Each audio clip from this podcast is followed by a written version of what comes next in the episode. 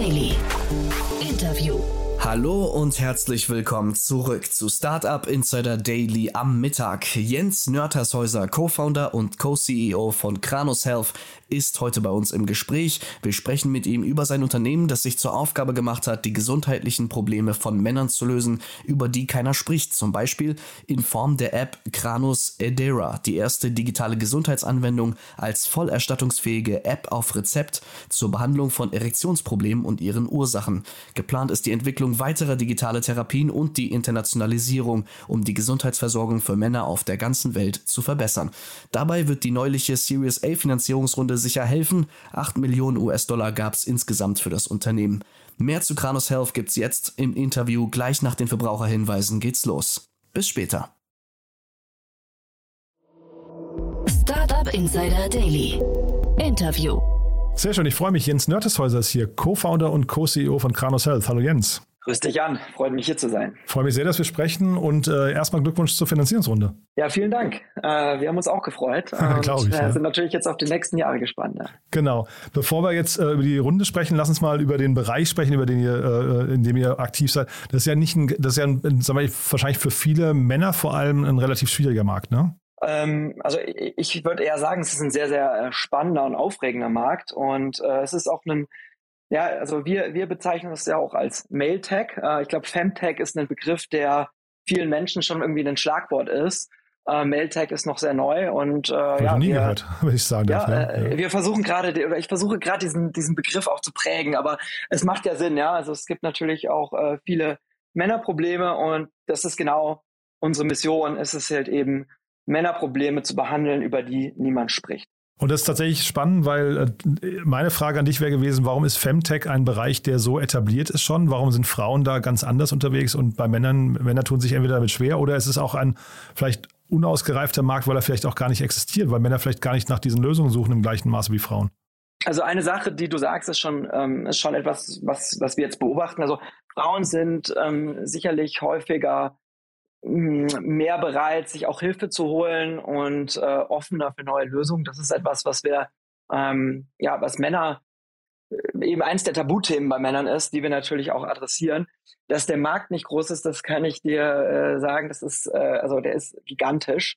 Und äh, wir hatten ja jetzt auch äh, den erfolgreichsten Marktstart äh, von allen Digas äh, in Deutschland. Das denke ich auch belegt, äh, dass der Markt sehr groß ist und haben natürlich auch dementsprechend äh, große Ambitionen ähm, in, in den nächsten Jahren. DIGA, vielleicht zur Erklärung, digitale Gesundheitsanwendungen, ja, das ist ein Segment für sich, ne, weil ihr, äh, sag mal, ihr macht App auf Rezept, ist das richtig, wenn man das so sagen darf? Genau, das ist so ein, einer der Schlagwörter, die dafür auch verwendet werden. Ähm, also im Grunde sind wir ein Medizinprodukthersteller. Wir stellen halt eben ähm, ja, erstattbare Therapien her, die in einer digitalen Form ähm, an, an, in unserem Fall, den Mann gebracht werden. Jetzt müssen wir vielleicht einmal kurz über das Problem sprechen oder die Probleme. Ich weiß gar nicht, wie, wie tief ihr da einsteigt, wie breit euer Sortiment ist, aber ähm, und dann vielleicht aber auch mal, warum kann man das überhaupt mit, mit digitalen äh, Therapielösungen überhaupt, warum kann man das damit angehen? Warum würde man nicht auf dem klassischen medizinischen Bereich setzen? Also wie, wie schon gesagt, wir sind eben im Bereich äh, Männerprobleme, über die niemand spricht. Und in der Tat gibt es da viele. Unser erster Use Case ist im Bereich Erektionsstörung.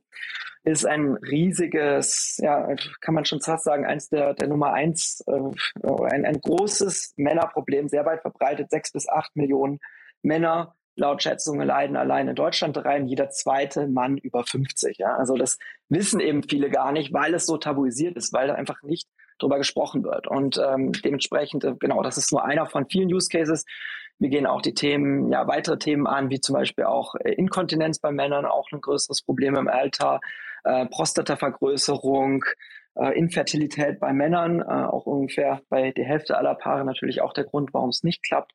Das heißt, ähm, ja, wir haben da vieles vor und ähm, es ist tatsächlich so, dass viele dieser Indikationen sich eben sehr, sehr gut ursächlich über ein digitales Coaching behandeln lassen. Und genau das ist auch in unserem ersten Produkt der Fall.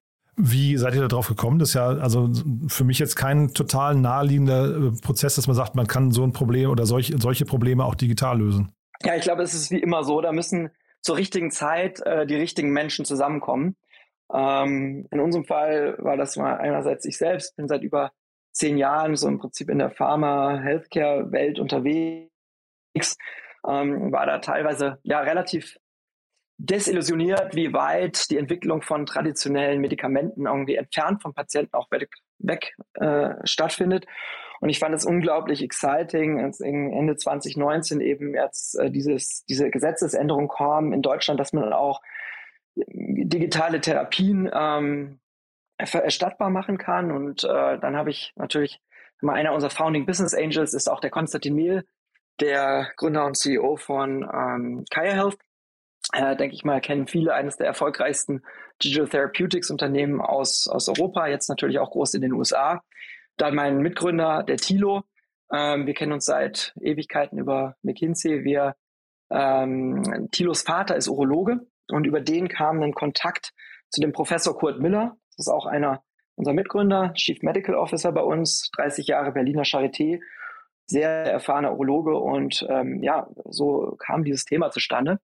Und ähm, ich glaube, das ist in der Tat auch sowas, was vielen bis heute nicht bewusst ist, ja, dass man eben Erektionsstörungen äh, sind erstmal ganz klar auch ein Symptom, dass etwas nicht stimmt am Körper. Ja. Und wir machen im Prinzip eine Interventionstherapie, die diesen Männern hilft, ihre Erektionsstörung zu lösen und das mit oder ohne Pillen. Ja, es geht beide beides, aber eben auch genauso wirksam wie Viagra. Das zeigen wir eben auch in unseren klinischen Studien. Vielleicht können wir mal kurz über die Erfolgschancen tatsächlich nochmal sprechen und auch über den Prozess dahin. Also wie lange dauert denn so eine Therapie? Genau, also die Therapie dauert zwölf Wochen. Ähm, und äh, du hast auch vorhin gefragt, wie funktioniert sowas überhaupt? Ähm, die, wir haben da eine sehr breite Therapie, die sowohl die äh, einerseits ähm, psychologischen Ursachen als eben auch die organischen Ursachen der Erektionsstörung angeht. Und das ist einerseits wirklich Beckenbodentraining. Ich glaube, äh, etwas, was man bei Frauen, Frauen sehr viel mehr Zugang schon haben, aber eben auch in diesem Fall sehr, sehr hilfreich ist.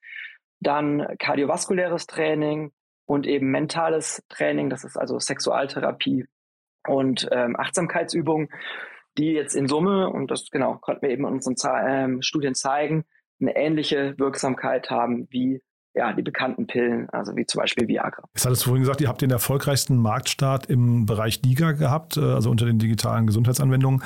Ähm, hat das auch damit zu tun, gerade weil dieses Thema so ein bisschen, ja, weiß nicht, mit äh, unter der äh, vorgehaltenen Hand nur diskutiert werden kann? Weil ich kann mir ja vorstellen, das sind so Themen, weswegen man eigentlich auch ungern in eine Apotheke geht und sagt, ich hätte jetzt gerne das Mittelchen und das Mittelchen.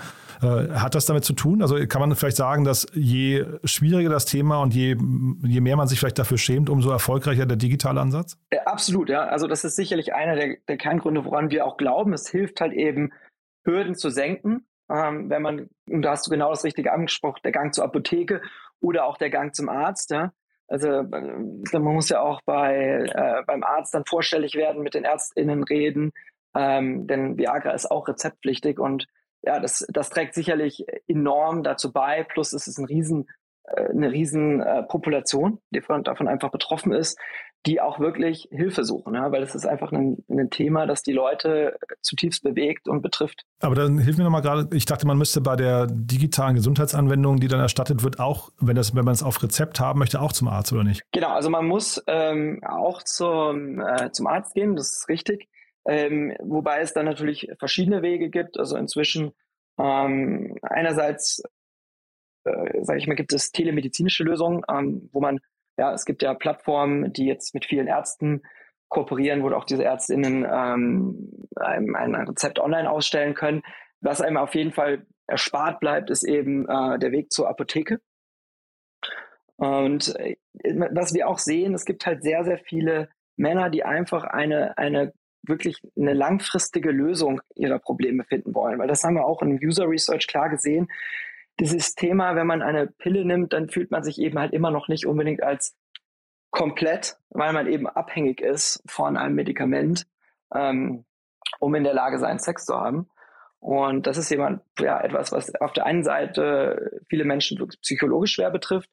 Auf der anderen Seite ist es natürlich etwas, ähm, was vielleicht viele auch nicht wissen, gibt so einen Spruch, der Penis ist die Antenne des Herzens. Und in der Tat ist es so, dass Erektionsstörungen ein schwerwiegender Frühwarnindikator sein können von kardiovaskulären Erkrankungen, also wie zum Beispiel Herzinfarkte, die eben dann einige Jahre später auftreten. ähm, wenn sie rein symptomatisch behandelt werden. Und das ist ja genau der Unterschied, ähm, dass wir eben ursächlich behandeln äh, versus symptomatisch. Und damit auch auf diese Risikofaktoren einen positiven Einfluss haben. Wie hat man sich euer Team vorzustellen? Also die Teamstruktur ähm, ist ja eigentlich dann ganz spannend. Äh, sind das primär dann Entwickler oder sind das ähm, eher primär Leute wie jetzt vorhin aus der Charité, die dann schon lange in diesem Bereich geforscht oder angewendet haben? Ja, also unser Team ähm, ist, ist in der Tat inzwischen auch äh, relativ groß. Wir sind bereits 50 Leute ja, und äh, gerade noch keine zwei Jahre am Markt. Ähm, wir haben nächstes Jahr, nächste Woche unser zweijähriges äh, Jubiläum. Ähm, und das Team besteht einerseits aus einem Ärzteteam, äh, Fachärztinnen, ähm, die wirklich die medizinische Entwicklung der Produkte machen. Dann natürlich Entwicklerinnen, Entwickler, die die Software umsetzen und aber inzwischen auch eine sehr große vertriebliche Seite, wo wir auf der einen Seite wirklich ein, ähm, ein, ein B2B-Team, wie wir das nennen, haben, das wirklich klassischer, ich nenne das jetzt mal Pharma-Außendienst mit einem klaren Twist. Wir verkaufen eben digitale Produkte und wirklich im Feld sind, äh, ÄrztInnen über das Produkt aufzuklären. Ähm, und auf der anderen Seite auch eine, ein Team aus Kundenbetreuern, die insbesondere Leuten, die sich eben teilweise dann doch sehr häufig auf unserer Hotline melden, ähm, helfen, das Produkt zu erklären, zu verstehen und in das Produkt zu starten. Das heißt aber, die Zielgruppe Ärzte ist für euch eigentlich die wesentliche, ja? Und ähm, vielleicht kannst du mal kurz beschreiben, wo stehen denn Ärzte gerade mit ihrem Mindset? Wie offen sind die für solche Themen? Also erstmal ja, das ist äh, als natürlich primärer ähm, ja, Entscheider im deutschen Gesundheitssystem, ob etwas verschrieben wird oder nicht, eine sehr wichtige Zielgruppe für uns. Und die Ärztinnen sind extrem offen gegenüber dem Thema. Also das muss ich echt sagen, das Feedback ist super positiv. Einerseits, weil auch wirklich die medizinischen Richtlinien in dem Bereich eine ursächliche Therapie vorschreiben oder, oder als ideal betrachten. Und das ist natürlich ein, ein Thema, wo es bisher sowas schwierig ist umzusetzen, ohne eben so ein digitales Coaching, so wie wir das jetzt entwickelt haben. Und äh, das wird eben sehr positiv aufgenommen. Die Finanzierungsrunde jetzt, ähm, vielleicht können wir mal so ein bisschen durchgehen. Das sind ja spannende Angels dabei. Saarbrücke 21 habe ich auch gesehen, ist bei euch irgendwie mit, mit drin.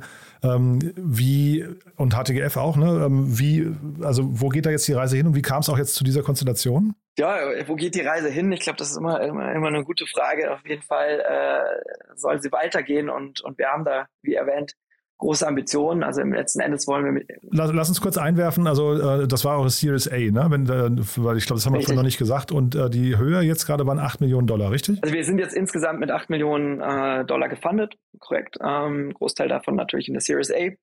Ach so, 6,5 Millionen habe ich jetzt hier stehen. Ja, richtig, okay. Richtig, ich sehe gerade insgesamt in der Series A 6,5. Mhm. Und ja, letzten Endes ist unsere Ambition, äh, weitere Produkte bauen und natürlich mit dem ersten Produkt den Erfolg von Pfizers Viagra zu wiederholen und das international. Und ja, wie kam es jetzt zu diesen, äh, zu diesen zur Investorengruppe? Ähm, für uns ist immer wichtig äh, gewesen, wir wollen smarte Leute, die wirklich Health Tech verstehen, mit an Bord haben. Und das war, glaube ich, immer so das entscheidende Kriterium. Und äh, also SB21 ist sicherlich nicht traditionell aus der aus der Health Tech Ecke, aber natürlich in der vertrieblichen Seite ähm, extrem viel Know-how. Wir haben äh, den Florian Brandt zum Beispiel noch als Business Angel drin. Das ist der Gründer und CEO von Atai Life Sciences. Die sind letztes Jahr ähm, an die Börse gegangen und die machen ja, sind groß in den, in den USA, machen eben auch da, sage ich mal, durchaus auf tabuisierten Themen ähm, im Healthcare etwas, also super spannend. Christian Angermeier ist das, ne? Oder? Äh, genau, Christian Angermeier ist, äh, steht dahinter. Und dann ähm, zum Beispiel Thomas Spinner, der kommt äh, ja, äh, sehr, sehr, sehr, sehr lange ähm, im, im Healthcare-Wesen gewesen, war bei Bayer äh, eine leitende Funktion gehabt. Also äh, meine Philosophie ist da auch immer gewesen, äh, lieber mehr, mehr Leute mit an Bord zu haben. Jetzt nie so der klassische Cap-Table-Optimierer gewesen, äh, aber Hauptsache Leute, die eben wirklich sinnvoll sind und mit Know-how weiterhelfen können. Vielleicht können wir kurz nochmal für die Hörerinnen und Hörer kurz einordnen, dieser Brücke 21, weil das ja schon ein sehr, sehr spannender und auch fast, ich glaube, in seiner Konstellation fast einzigartiger ähm, Zusammenschluss von Business Angels, ne? Ja, äh, also äh, auf jeden Fall, ja. Und ich, ich würde sagen, also können die Jungs selber äh, besser sagen, aber ich, das ist sicherlich auch irgendwo eine, ein Freundeskreis zu, äh, zu teilen, ja. Und ähm, eben alles zeichnet sich alle dadurch aus, dass sie Operators sind, äh, ehemalige Gründer, viele von denen sind ja immer noch äh, sehr aktiv selber in, in, in Startups, äh, in Ventures, die sie bauen.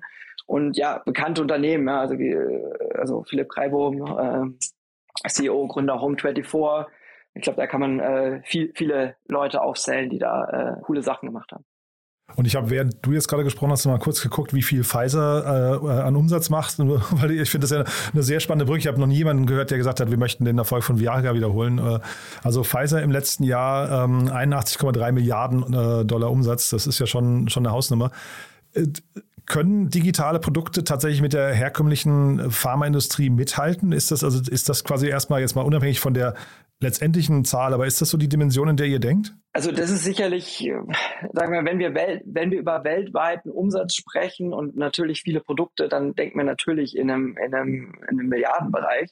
Ähm, und dann ist, also sag mal, mithalten ist, ist die Frage, was du, wie du das definierst. Also mithalten hinsichtlich Versorgungslücken schließen, mithalten in Sicht einen Mehrwert für Patienten bieten, davon bin ich hundertprozentig überzeugt und äh, damit äh, einhergehen, wenn du halt einen Mehrwert bietest äh, für Probleme, die viele Menschen betreffen, ähm, dann, dann ist das natürlich auch etwas, was zum kommerziellen Erfolg führt. Und wie verteidigbar ist das Ganze hinterher? Denn also was ich jetzt vermuten würde, ist, dass also in der Pharmaindustrie hat man ja einen sehr langen Research and Development äh, Prozess. Ne? Das ist ja irgendwie, also da wird sehr, sehr viel Geld investiert, damit das Produkt hinterher auch äh, ohne Nebenwirkung ist und natürlich irgendwie auch das hält, was es verspricht. Das ist ja jetzt wahrscheinlich im digitalen Bereich deutlich einfacher, aber ist es dadurch auch eben angreifbarer? Also erstmal den Anspruch haben wir natürlich auch, dass das Produkt hält, was es verspricht und keine ne Nebenwirkungen hat, die, die unerwünscht sind. Ähm, aber äh, natürlich, also äh, die, die Barrieren sind da inzwischen schon sehr, sehr hoch und die ziehen auch immer weiter an, äh, gerade eben bei, bei erstattbaren Produkten hinsichtlich Datenschutz, ähm, hinsichtlich Schnittstellen, die man anbieten muss und äh, Entwicklungszeit. Und natürlich müssen wir das auch mit Studien belegen. Und das würde ich, würde ich auch sagen, ist am Ende eines der, der großen ähm, äh, Dinge, die eben das nicht nachahmbar machen, weil du musst natürlich erstmal selber klinische Studien ähm, durchführen. Das ist sehr, sehr zeitaufwendig, sehr intensiv. Äh, wir machen gerade eine große klinische Studie, zum Beispiel mit der Professorin Kiesch. Das ist so eine der führenden Androloginnen äh, in Deutschland von der Uniklinik Mainz. Äh, da suchen wir übrigens noch Studienteilnehmer, falls sich irgendwie äh, der, der Zuhörer angesprochen fühlt. Und, ähm, und äh, das gibt natürlich auch Verteidigbarkeit, weil letzten Endes entscheidet eben äh, entscheiden ÄrztInnen äh, natürlich für das beste Produkt für, für ihre Patienten. Und äh, je mehr Studien wir haben, ähm, desto besser können wir dann natürlich zeigen, dass wir die Besten sind. Und sieht man schon große Unternehmen, also ähm, die Bayers dieser Welt äh, oder die Pfizers dieser Welt, die auf so ein Thema auch aufspringen, die sagen, okay, da entsteht gerade ein Markt, da möchten wir früh dabei sein? Auf jeden Fall. Also ich bin jetzt auf, auf Konferenzen viel auch mit den, mit den Großen im Gespräch. Ähm, also ich meine mal ganz generell am Bereich digitaler Gesundheit äh, zeigen viele große ein Interesse. Meine persönliche Theorie dazu ist ja, also das letzte große äh, Evolution, Revolution im, im, im Pharmabereich war sicherlich Biotech. Ähm, da sind dann viele, äh, haben im Prinzip alle Großen ihr Portfolio dahin erweitert und ich gehe auch da fest von aus, wenn wir jetzt irgendwie in zehn Jahren sprechen, dass äh, alle großen Pharma- und MedTech-Unternehmen eine digitale Sparte haben. Ist ja eigentlich fast also eigentlich logisch, ne? Es ist ja fast eher so, würde ich sogar sagen, du hast jetzt durch die, was weiß ich, Apple Watch und solche Geschichten, ne, die dann irgendwie so äh, dein ständiger Begleiter sind, dann, äh, auch als Tracker und so weiter, ne, dann hast du ja eigentlich einen super Zugang zu äh, Daten und könntest ja auf, auf Basis der Daten sogar äh, sehr proaktiv sogar Leuten, äh, also Pati potenziellen Patienten, die vielleicht noch nicht mal wissen, dass sie krank sind, äh, sogar ähm, irgendwelche Therapien im digitalen Bereich verschreiben oder empfehlen zumindest, ne? Absolut. Also ich glaube, die, die Möglichkeiten sind da. Wir stehen da ganz am Anfang von der, von der S-Kurve und ich glaube, so inzwischen nicht mehr ganz am Anfang, aber immer noch wirklich Early Days. Und da wird, äh, da wird in den nächsten Jahren unfassbar viel Mehrwert für Patienten letzten Endes geschaffen. Und äh, darum geht es ja äh, im, im, Bereich Healthcare letzten. Also wie gesagt, ich kann natürlich jetzt die, ich, ne, ist auch keine, wir machen, wir geben hier nie Empfehlungen ab, äh, aber möglicherweise der eine oder andere sagt, das ist ein Thema, mit dem ähm, muss ich mich beschäftigen oder ich freue mich, dass es das gibt. Wir freuen uns hier immer, wenn es Leute gibt, die Probleme lösen, die ein, ein, für einen groß, Großteil der Menschheit irgendwie oder für einen Teil der Menschheit ein gravierendes Problem ist. Ne? Und das klingt erstmal so, finde ich, dass ihr da einen Ansatz habt, der vielleicht Hoffnung gibt. Ne? Äh, ja, und ich glaube, das, das sehen wir auch im Feedback von unseren Patienten. Ja? Also wir haben natürlich jetzt inzwischen auch mehrere tausend äh, Patienten in Therapie und behandelt. Und wir bekommen extrem, extrem positives Feedback, ähm, was uns natürlich irgendwie ja, bestätigt darin, weiterzumachen, was wir tun. Hm. Und sag mal, Internationalisierung, ist das bei dem Thema leicht oder schwierig? Also jetzt habt ihr mit der DIGA, habt ihr natürlich irgendwie eher ein lokales Thema ne, oder nationales Thema wahrscheinlich, dass man dann irgendwie so mit dem Modell von, von Land zu Land ausrollen muss und anpassen muss. Aber wie ist das generell? Ähm, das Thema ist wahrscheinlich international, ist wahrscheinlich das Krankheitslevel ähnlich oder das Störungslevel, ne? Also zumindest in allen westlichen Ländern ist das ähnlich und äh, natürlich ist auch da die Therapie, die wir entwickelt haben, auch in anderen Ländern wirksam mit gewisse Anpassungen wird man machen müssen.